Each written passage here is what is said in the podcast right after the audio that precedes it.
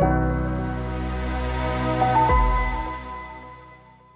നമുക്കിന്ന് ജനിതകപരമായ ക്യാൻസറുകളെക്കുറിച്ച് സംസാരിക്കാം. അതായത് സ്ത്രീകളിലുണ്ടാവുന്ന ഗൈനക്കോളജിക്കൽ ക്യാൻസേഴ്സിൽ ഏതെങ്കിലും ഹെറിഡിറ്ററി പ്രശ്നങ്ങൾ കൊണ്ട് വരുന്നതാണോ? നമുക്കറിയാം ബ്രസ്റ്റ് ക്യാൻസറിനെ കുറിച്ചൊക്കെ കേട്ടിട്ടുണ്ട്.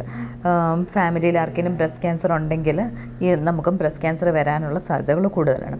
അതുപോലെ തന്നെയാണ് അണ്ടാശയ ക്യാൻസറുകളിലും ചില വേരിയൻസ് ഓഫ് അണ്ടാശയ ക്യാൻസറുകൾ നമുക്ക് ഫാമിലി ഹിസ്റ്ററി ഉണ്ടെങ്കിൽ വരാനായിട്ട് സാധ്യത കൂടുതലാണ്. ഇത് നമ്മൾ നമ്മുടെ ബ്രസ്റ്റ് ക്യാൻസറിനോട് സംബന്ധിച്ച് മ്യൂട്ടേഷൻ വന്നിരിക്കുന്ന B R C A gene കേട്ടിട്ടില്ലേ അതുപോലെ തന്നെയാണ് ഈ same B R C A gene mutation കാരണമാണ് മെജോറിറ്റി അണ്ടാശയ ക്യാൻസർ അല്ല അണ്ടാശയ ക്യാൻസറുകൾ ഈ ഫെമിലിയിലായിട്ടുണ്ടാകുന്ന അണ്ടാശയ ക്യാൻസറുകളുടെയും main reason B R C A mutation തന്നെയാണ്.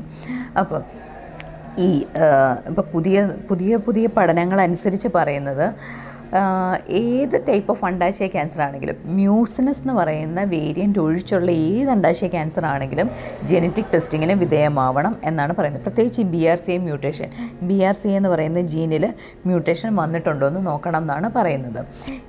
ഈ ജനറ്റിക് ടെസ്റ്റിംഗ് എന്ന് പറയുന്ന അത്ര നിസ്സാരമായ കാര്യമൊന്നുമല്ല. അത് എല്ലാ സ്ഥലത്തും അവൈലബിൾ ആവണം എന്നൊന്നുമില്ല.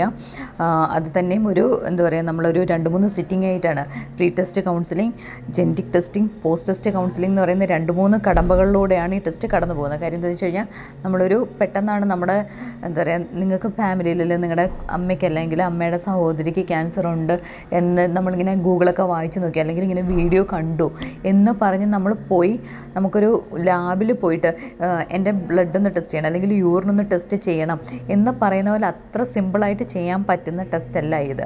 ആദ്യമേ തന്നെ ഒരു ജെന്റി കൗൺസിലർ ഉണ്ടാവും അവരുമായിട്ടിരുന്ന് നമ്മൾ ഡിസ്കസ് ചെയ്യണം ഇതൊക്കെ എത്ര ശതമാനമാണ് നമുക്ക് ഈ ഒരു അസുഖം ഉണ്ടാവാനുള്ള സാധ്യത. എങ്ങാനും ഈ അസുഖം ഉണ്ടെങ്കിൽ നമുക്ക് നമ്മുടെ ബാക്കി ബന്ധുക്കളെ നമ്മൾ ഈ വിവരം അറിയിക്കണോ? അവരെങ്ങനെ എടുക്കും? ഇനി നമുക്ക് ഈ മ്യൂട്ടേഷൻ പോസിറ്റീവ് ആണെങ്കിൽ നമ്മൾ അതിന് വേണ്ടി എന്ത് ടെസ്റ്റ് അല്ലെങ്കിൽ എന്ത് ട്രീറ്റ്മെന്റ് എടുക്കും. നമ്മൾ അതിനായിട്ടുള്ള പ്രൊഫൈലൈറ്റിക് മെഷേഴ്സ് എടുക്കണോ? ഇതൊക്കെയാണ് അവിടെ ഉയരുന്ന ചോദ്യങ്ങൾ. അപ്പോൾ ഇതൊക്കെ നമുക്കൊരു ടെൻഷൻ ഉണ്ടാവാത്ത രീതിയിൽ കാര്യം ഇതൊക്കെ നമ്മളെന്ന് പറയുന്ന വ്യക്തിയാണ് ഇതിനകത്തൂടെയൊക്കെ കടന്നു പോകുന്നത്.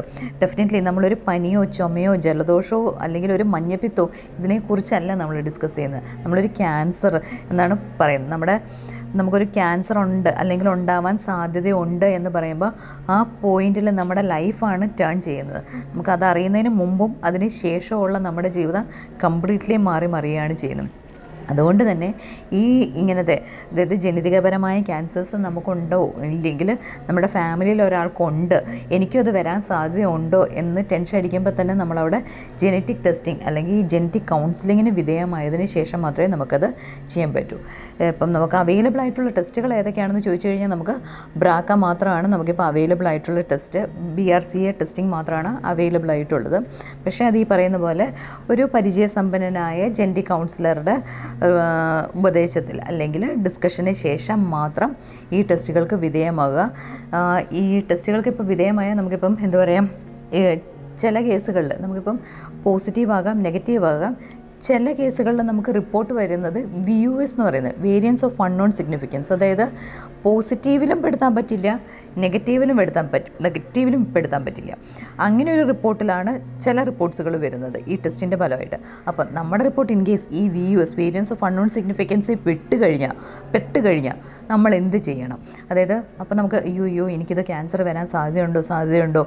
ഈ ടെൻഷനിലായിരിക്കരുത് ഈ പറയുന്ന വ്യക്തി കാര്യം അവർക്കിനി അവരുടെ നോർമൽ ലൈഫ് കണ്ടിന്യൂ ചെയ്യാനുള്ളതാണ്. അപ്പോൾ അതുകൊണ്ട് തന്നെയാണ് നമ്മളൊരു ജെന്റി പരിചയസമ്പന്നനായ ജെന്റി കൗൺസിലറെ കണ്ട് അവരുമായിട്ട് ഡിസ്കസ് ചെയ്തതിന് ശേഷം വേണം ഈ വിധ ടെസ്റ്റുകളെക്കുറിച്ചൊക്കെ നമുക്ക് വിധേയമാവാനായിട്ട്.